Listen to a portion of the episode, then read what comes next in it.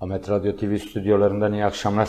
Değerli izleyenler, bir yerel gündem programıyla tekrar karşınızdayız. Ve bu haftaki stüdyo konuğumuz Demokrasi ve Atılım Partisi Diyarbakır İl Başkanı Sayın Cihan Ölsen. Hoş geldiniz efendim. Hoş bulduk. Teşekkür ediyorum. Değerli izleyenler, e, önceki hafta e, konularımız, konuğumuzla konularımızı değerlendirmiştik. Bu hafta da e, Sayın Cihan Ülsen'le 15 Mart Bağlar İlçe Kongresi için Diyarbakır'a gelen genel başkan seçme süreci paketinde 8 Ekim 2013 tarihinde yapılan yönetmenliğin değişikliğiyle andımız kaldırıldı biliyorsunuz. Ancak 8. e, Danıştay İdari Dava Daireler Kurulu okullardaki öğrenci andının okunmasını sona erdiren MEP yönetmenliğini iptal eden Danıştay 8. Dairesi kararı bozdu biliyorsunuz. Öncelikle e, siz bunu nasıl değerlendiriyorsunuz? Andımızın e, bu süreçte açıkçası gündeme gelmesi nelere bağlıyorsunuz gündeme gelmesini? Ve özellikle MHP'nin buna bir pimi çekilmiş bir bom- bomba olarak değerlendiriyor aslında bunu. Yani bu süreçte gündeme getirilmesi ve kaldırılmasını. Nasıl değerlendiriyorsunuz efendim? Şimdi e, teşekkür ediyorum bu fırsatı verdiğiniz için. Ahmet Radyo TV izleyici ve dinleyicilerine de iyi akşamlar diliyorum. Sevgilerimi, saygılarımı sunuyorum. Bu and, andımız meselesi ben 2008 ve 2014 yılları arasında Mazlumler'de, Diyarbakır Mazlumler'de yöneticilik yaparken bizim sürekli olarak gündemimizde olan bir meseleydi. O dönemde biz andımızın kaldırılmasına ilişkin kampanyalar düzenleniyordu. Her eğitim öğretim yılının başında biz Milli Eğitim binasının önünde arkadaşlarımızla birlikte bu andın kaldırılmasına ilişkin yoğun çaba sarf ettik. Ve bu çaba sonucunda 2013 yılında demokratikleşme paketinde andımızla ilgili bir düzenleme yapıldı ve bu antidemokratik uygulamaya son verildi. Şimdi gelinen süreçte bu andımızın tartışılması, tekrar gündeme gelmesi de bu açıdan bize çok manidar bir durum. Şundan dolayı manidar bir durum. 2013 yılında bu ant kaldırılırken ya da demokratikleşme paketi ülkenin gündemindeyken Türkiye'de gayri safi milli hasıla kişi başına 12.500 dolardı. Evet. Bugün 2021 yılına geldiğimizde Türkiye'de kişi başına düşen gayri safi milli hasıla 8500 dolara düşmüş durumda. Bunu şunun için söylüyorum. Ekonomik refah düzeyi düşen ülkelerde ya da toplumlarda bu tür söylemler, bu tür meseleler gündeme geliyor ve bu gündeme gelmesinden ötürü de var olan sorunların konuşulmaması, ötelenmesi, üstünün örtülmesi ya da halının altına süpürülmesi meselesi gündeme geliyor. Çünkü insanların asıl konuşması gereken konuların önüne bir set gibi çekiliyor ve toplumun kılcal damarlarına nüfus eden, adeta onları harekete geçiren bir mesele olarak gündeme geliyor. Bugün Türkiye o 2013'teki süreci devam ettirmiş olsaydı, demokratikleşme paketindeki yenilikleri uygulamaya geçirmiş olsaydı, insan hakları alanında, hukuk alanında e, üstüne koyarak devam etmiş olsaydı ne biz bugün andımız meselesini konuşurduk ne de bu tartışmaların bir öznesi haline gelirdik. Evet. Ama ne yazık ki geldiğimiz süreçte biliyorsunuz son 5 yıldır ülke çok kaotik, kaotik bir ortamdan geçiyor ve bu e, kaotik ortamdan geçerken de düzelerek devam etmiyor. Daha da bozularak devam ediyor. Bundan dolayı da bu andımız tartışmalarını böyle yorumlamak lazım. İkinci bir şekilde baktığımızda, şimdi Türkiye'de biliyorsunuz eğitim sistemi ciddi bir şekilde bozulmuş durumda. Özellikle Evet. son iki yılda Covid ile beraber eğitim sisteminin e, ne kadar yetersiz olduğunu görmüş olduk. Şimdi aslında bizim de asıl tartışmamız gereken e, okullarda çocuklara sabah andımızın okutulup okutulmaması değil, bu öğrenci kardeşlerimizin ya da öğrencilerin gerçekten de e, iyi bir eğitim alıp almadığı ya da nasıl iyi bir eğitim alıp almayacakları yönünde tartışma yaratmak ve bu tartışmalar üzerinden e, yola devam etmek. Ama geçenlerde e, yapılan bir araştırmada işte Doğu ve Güneydoğu'daki iller internete ulaşma ve EBA'ya ulaşma, uzaktan eğitime ulaşma konusunda çok e, arka sıralarda. Türkiye'de de hakeza genelinde de uzaktan eğitimle ilgili biliyorsunuz sorunlar var. Şimdi mesela bu sorunlar tartışılmıyor.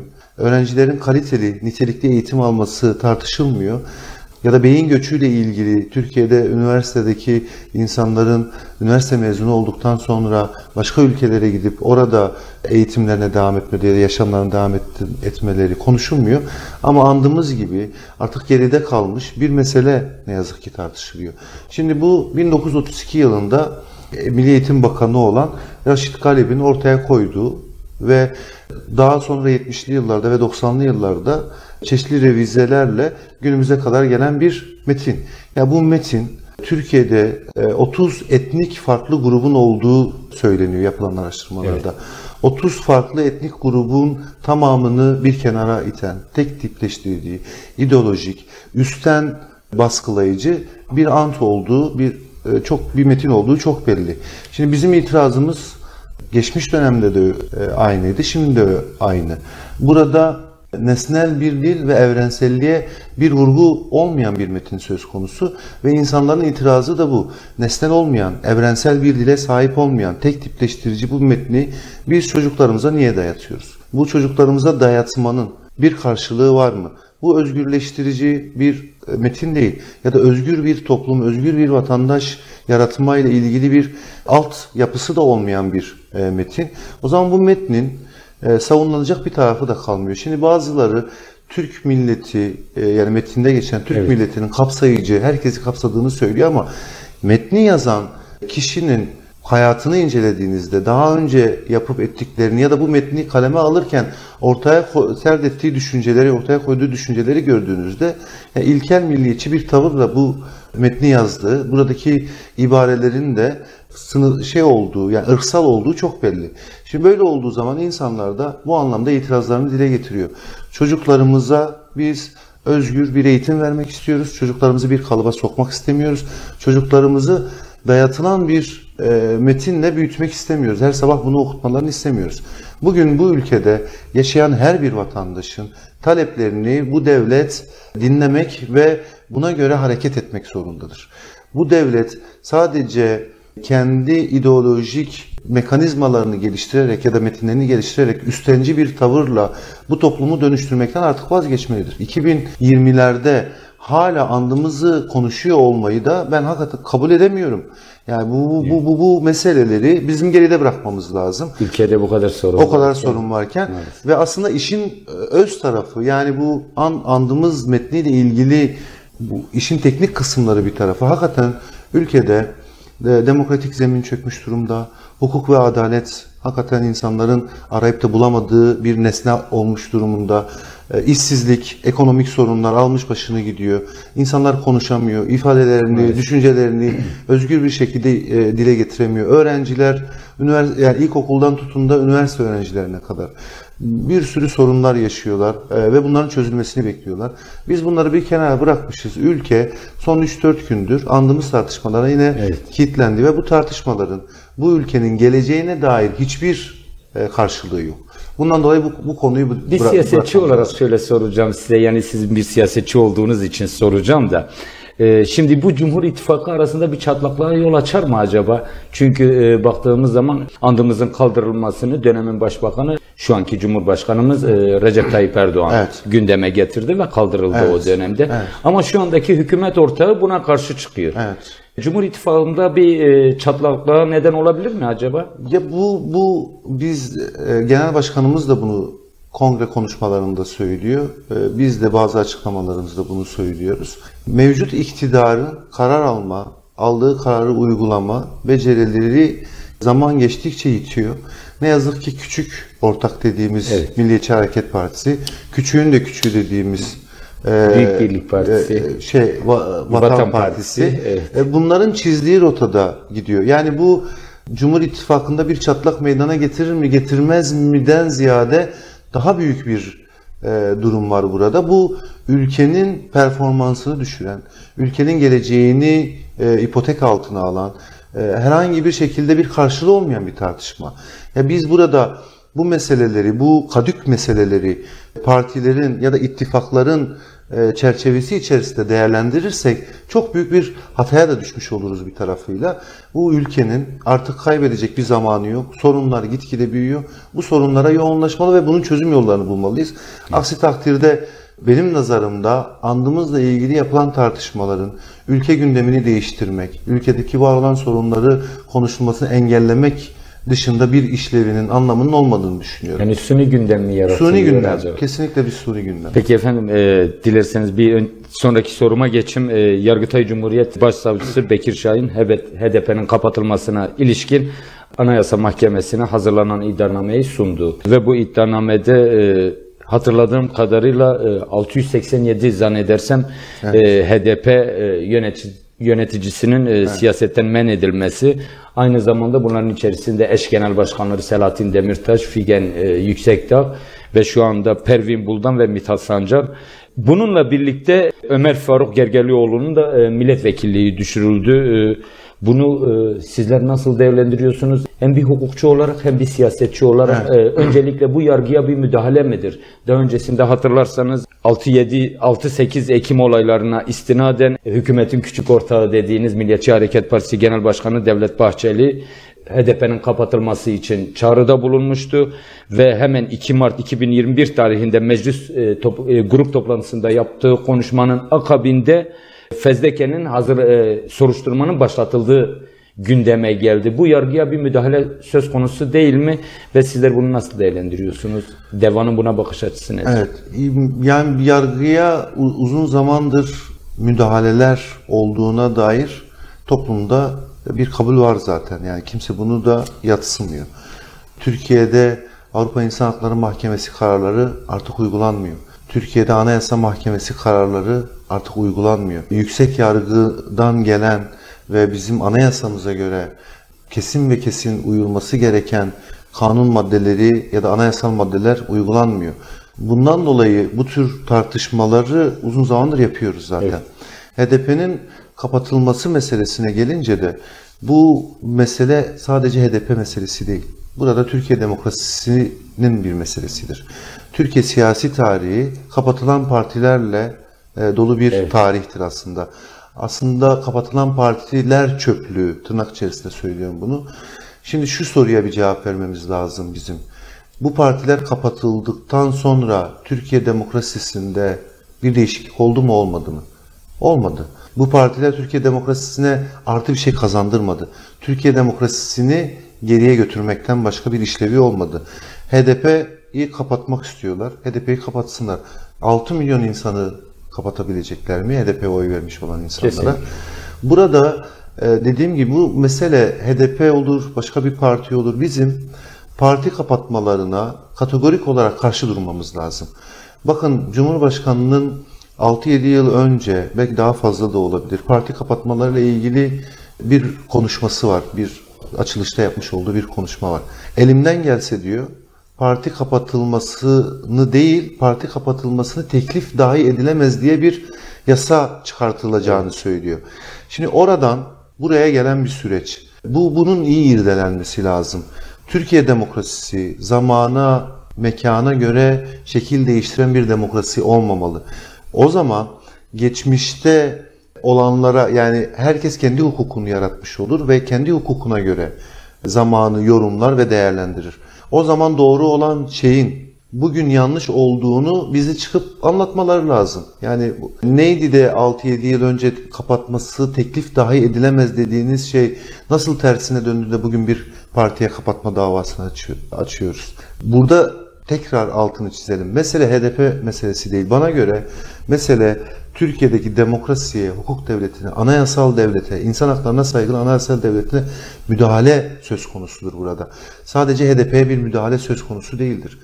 Ee, HDP e, bir takım savcının iddianamesinde kendisine göre belirtmiş olduğu suç unsuruna ilişkin bir takım çıkarsamalarda bulunabilir. Ha, bunun adli yolları vardır. Açarsınız bir soruşturma. O soruşturmaya göre bağımsız mahkemeler yargılama yaparlar. O yargılamaya göre de bir ceza verilecekse o ceza şahsın kendisine verilir. Şahsın içinde bulunduğu kuruma ceza vermek hukuksal açıdan da insani açıdan da vicdani açıdan da çok kabul edilebilecek bir durum değil. Yani bu bizi başka başka yerlere götürür. Ee, Bundan dolayı e, HDP'nin kapatılması meselesi sadece devanın meselesi de değil. Türkiye'deki bütün Evet. siyasi partilerin yek vücut bir şekilde bu meseleye karşı dirayetli durması lazım. Aksi takdirde kaybeden bizler olacağız. Kaybeden Türkiye'deki demokratik mücadele olacak. Bu mücadele e, uzun yıllardan beri gelen bir mücadele ve insanların e, hakikaten de bu uğurda zamanlarını, mekanlarını, bazen canlarını verdiği bir mücadele. Bunu yatsımamak lazım, bunu korumak lazım. Bundan dolayı da bu hatadan bir an önce dönülmesi lazım. Ömer Faruk Gergerlioğlu meselesini söyleye ona değinmişken çok üst üste geldiler. Ömer Faruk Gergerlioğlu'la ben çalışma fırsatı buldum. Evet, Mazlum Tanıyorum Derden. Mazlum Derden. Yani ben başkanlığımı da yaptı. Yani ben Ömer Faruk Gergerlioğlu ile ilgili şahitliğim e, hem bu dünyada hem öte dünyada da bakidir. Ya benim tanıdığım en adil, en hakkaniyetli, en vicdanlı insanlardan biridir. Yapmış olduğu şey de uzun bir süredir insanların ya bu milletvekilleri ne yapıyor sorusuna bir cevap niteliğindedir Ömer Faruk Gergerlioğlu. Gerçekten bir milletin milletvekilliği yapıyor orada ve milletvekilliği yaparken de iktidarı, bazı devlet aygıtlarını rahatsız eden bazı hususları e, gündeme getiriyor. Bu a- alele acele verilmiş Yargıtay kararı insanların kafasında soru işaretleri yaratıyor. Bu da çok makul bir soru işaretidir. Yani biz de avukatlık yapıyoruz. E, Yargıtay'da dosyalar 5-6 yıl, 7 yıl sürüp devam ederken tutuksuz bir dosyada bu kadar acele karar verilmesi ve Ömer Faruk Gergerlioğlu'nun ortaya koymuş olduğu iddialar bu kadar sıcaklığını korurken verilmiş olması bu soru işaretlerinin haklı olduğuna dair insanlarda bir inanç ve kanaat geliştirdi.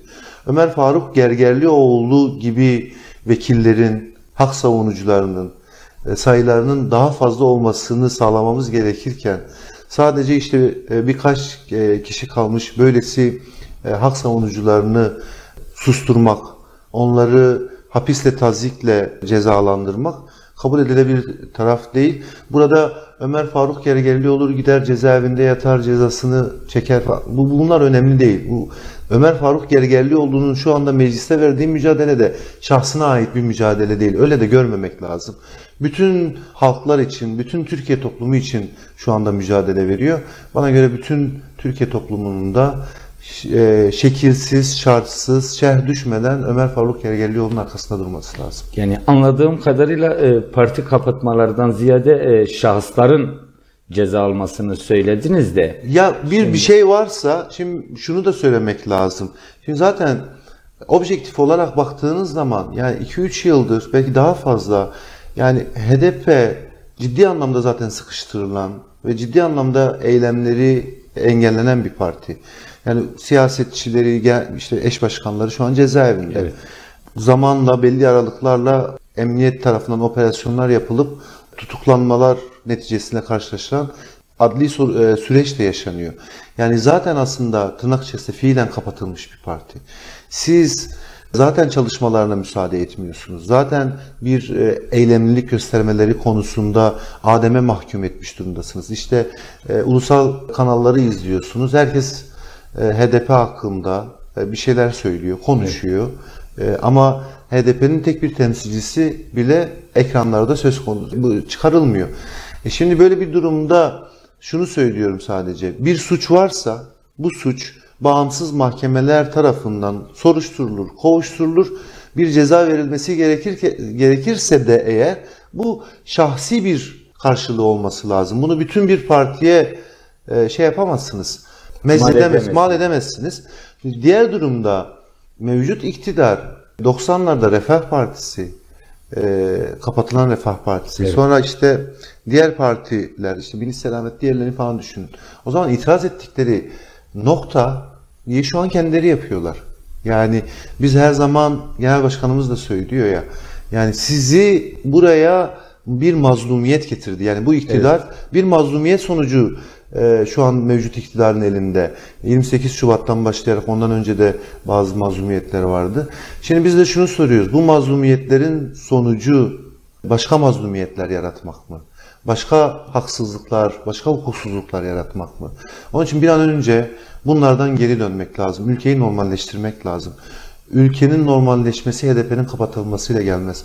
Ülkenin normalleştirmesi 600 küsur siyasetçinin siyasi yasaklı olmasıyla gelmez. Ülkenin normalleşmesi hukuk devletiyle, anayasanın işletilmesiyle, mahkeme kararlarının uygulanmasıyla olur. Onun dışında bu ülke normalleşmez. Peki bir hukukçu olarak siz buna inanıyor musunuz ülkenin normalleşeceğine? Yani bunlardan e, bir kısmından farz edelim ki geri adım atıldı. Yani HDP kapatılmadı. E, mal varlığına el konuldu. Siyasetçilerine siyaset yasağı getirildi. Bu olumlu bir adım olarak değerlendirir miyiz acaba? Şimdi şöyle söylüyorum ben. Bu yargı, insan hakları eylem paketi açıklandığında da söylemiş olduğum birkaç şeyi burada söylemiş olayım. Siz yazılı ve ya da sözlerle çok böyle dünyalar yaratıp dünyalar yıkabilirsiniz. Ama iş eninde sonunda ortaya koyduğunuz eylem ve performanslarla ölçülür. Hep şunu söylüyoruz. İnsan hakları konusunda, hukuk konusunda samimi ise bu iktidar hiç böyle yasal düzenlemeler yapmalarına da gerek yok. Fiilen ortaya koysunlar performansla. İyi niyetlerini bu toplum görsün. Mesela düşünce ve ifade özgürlüğünden dolayı içeride olan gazeteciler var. Evet. Hemen serbest bırakılabilir. KHK zulmü var. KHK zulmünden dolayı haklarında bir mahkeme kararı olmadan ya da mahkeme açılmış ama beraat etmiş ama hala işlerine dönemeyen bu, işle, bu insanlar işlerine geri alınsınlar. Bunun gibi ya da işte bu parti kapatmayla ilgili bir an önce mesela bundan dönülsün. Bunun gibi somut eylemlerle ve fiillerle toplum rahatlayabilir. Ama biz mevcut sistemde bunu yap bunun yapılmayacağına artık inanıyoruz ve başka bir şeyimiz kalmadı. Onun için ümitsiz miyim? Deva Partisi ya da Türkiye'deki diğer demokratik işte sivil toplumundan tutun diğer partilere göre ya da bu Türkiye'nin bu ülkenin geleceğine ilişkin umutlarım var.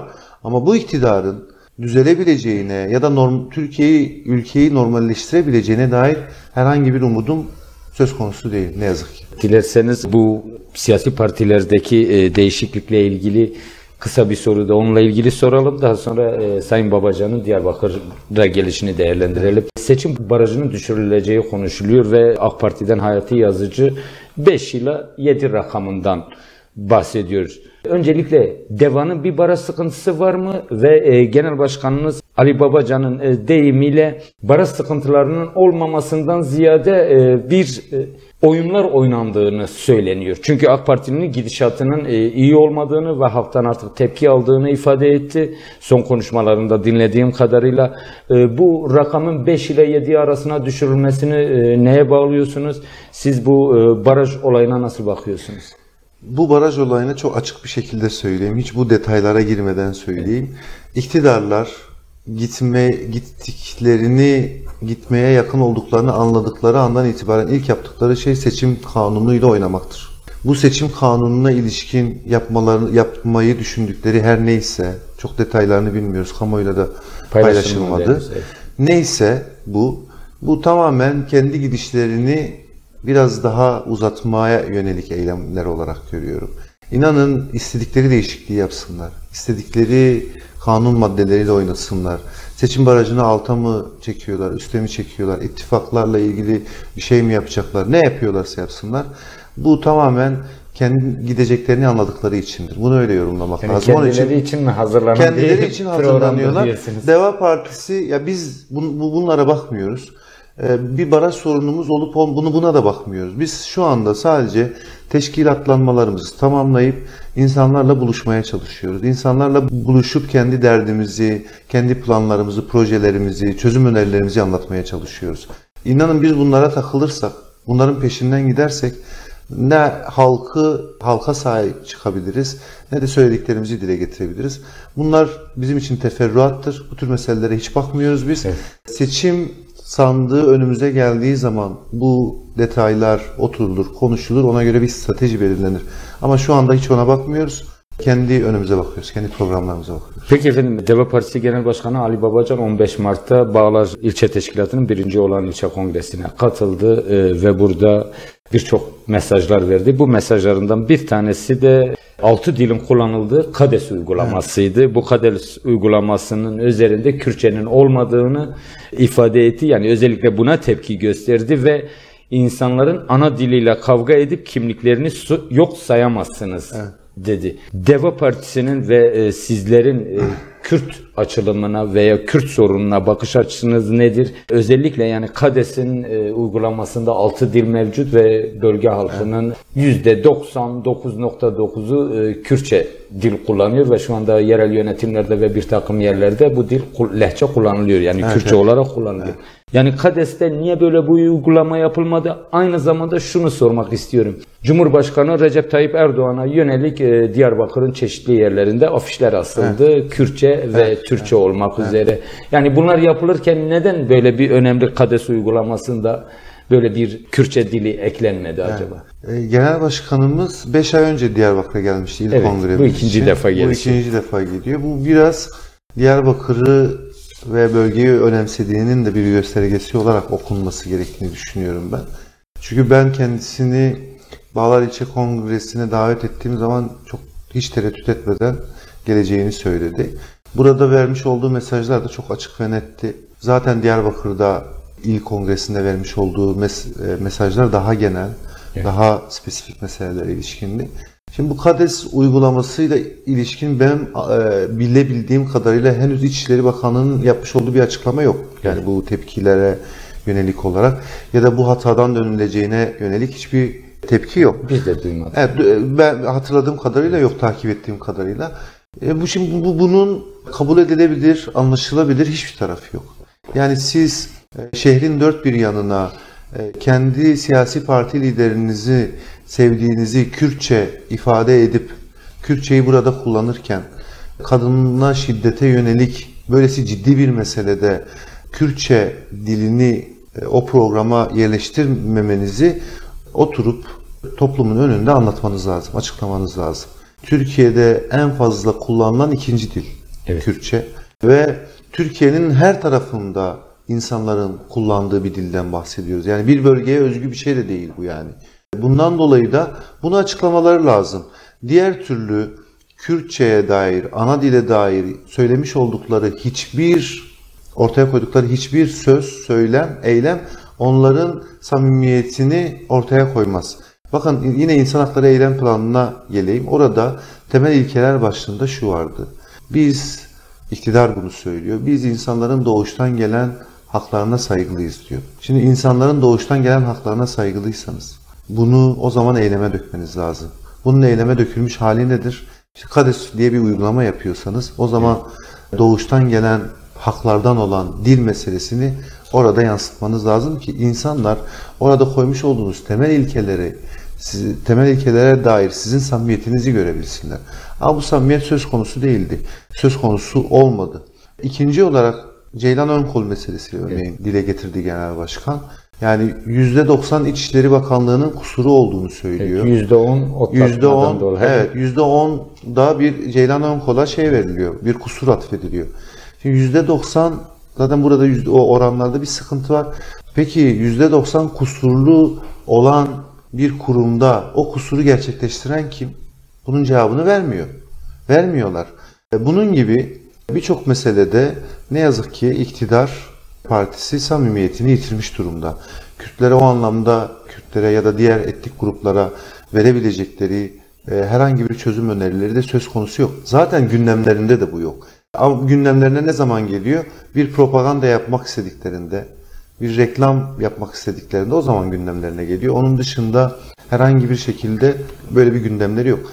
Deva Partisi'nin Kürt meselesine bakışına gelince Evet. Yani Devan'ın gündeminde ne var bu Kürt onu, sorununa onu ilişkin? söyleyelim. Yani Genel Başkan'ın söylemiş olduğu Bağlar İlçe Kongresi'ndeki girişi çok önemliydi. Şöyle söyledi. Biz Diyarbakır'da konuştuklarımızı başka yerde inkar eden Evet. ya da Diyarbakır'da konuştuklarımızı e, başka yerde unutan bir parti değiliz. Bu konuda Genel Başkanımız çok net bir şekilde sınırları çizdi. Bir de bizim parti programında hemen açtığınızda hak ve özgürlükler başlığı gelir. İlk olarak. Hak ve özgürlükler meselesinde de sayfayı çevirdiğiniz zaman Kürt meselesi, ana dil, vatandaşlık gibi temel Kürtlerin ihtiyaçlarını karşılayacak meselelere ilişkin programlarını ortaya koymuştular. Burada Genel Başkan hem Diyarbakır Kongresi özelinde hem de diğer meselelerde Kürt meselesine ilişkin açık bir şekilde çözüm önerilerini ortaya koymuştur. Burada dikkat etmemiz gereken mesele şu. Türkiye'de demokratik zemin çökmüş durumda. İnsanlar bu meseleyi artık konuşmuyorlar. Zaten 2015 yılında ne Kürt meselesi, Kürt meselesi diye bir şey yok e, Evet. diyen Cumhurbaşkanı bu meseleyi kendi cenahında kapattı zaten. DEVA kurulduktan sonra Kürt meselesi tekrar tekrar konuşulmaya, gündemleşmeye başladı. Bu da aslında onun samimiyetini ortaya koyuyor. Şu çok önemli bir şey. Özellikle söylüyorum konuştuğumuz, gittiğimiz her yerde DEVA'nın Kürt meselesine ilişkin ve diğer bütün meselelere ilişkin söylemiş olduğu sözleri yanınıza alın. Ve yarın iktidara geldiğinde bunu yapmadığı zaman da hesap sorun. Bizden hesap sorun. Bunu yapmanızla, yani bu bir bu vatandaşların en önemli görevlerinden biridir. Fikri takip bu açıdan çok önemlidir. Bu demokratik zemin inşa edildikten sonra bunun da yolu hukuk devletini bir an önce inşa etmek, bağımsız bir yargıyı hemen inşa etmek ve insanların fikirlerini özgürce konuşabileceği bir ortam yaratmak. Bunu yaptıktan sonra Kürt meselesine ilişkin bir sürü yollar var. Türkiye'nin bu anlamda pratiği de var. Bu, bu bunun çözümü de sadece bir çözüm değildir. Yani devanın çözümü budur diyebileceğiniz bir çözümden ziyade bütün toplumun topyekün bir araya gelip ortak bir çözüm bulma gayretidir. Deva şu anda bunu sağlamaya çalışıyor. Bunu sağladıktan sonra Kürt meselesine Yani ilişkin tek bir siyasi atılır. partiyle veya bireylerle çözülmez. Yani Çözüm- topyekün Bütün çözmek Türkiye lazım. toplumunun yan yana gelmesi lazım bunun için. Peki e, Genel Başkan'ın gelişinden sonra Sayın Babacan esnaf ziyaretlerinde de bulundu. E, Siz eşlik ettiniz Evet. bildiğim kadarıyla. Esnafın sorunları e, birebir aktarıldı sizlere. Bunlara çözümleriniz nelerdir? Esnaf en çok neden şikayet ediyor? Esnafla birlikte tabii ki e, DESOP'u da ziyaret etti. Orada bir toplantı gerçekleştirdi. Esnaf temsilcilerinin e, talepleri nelerdir? Şimdi çok verimli oldu aslında. Sahaya gittik. Oradaki esnaflarımızla görüştük ve çarşı pazarda olan vatandaşlarımızla görüştük. Ondan sonra 47 oda başkanının davet edildiği bir toplantıya katıldık. Temel sorunlardan biri bir işsizlik. Bu bununla ilgili çok ciddi bir şey var, yöneliş var. Yani bir bu konuda insanlar şikayetçi.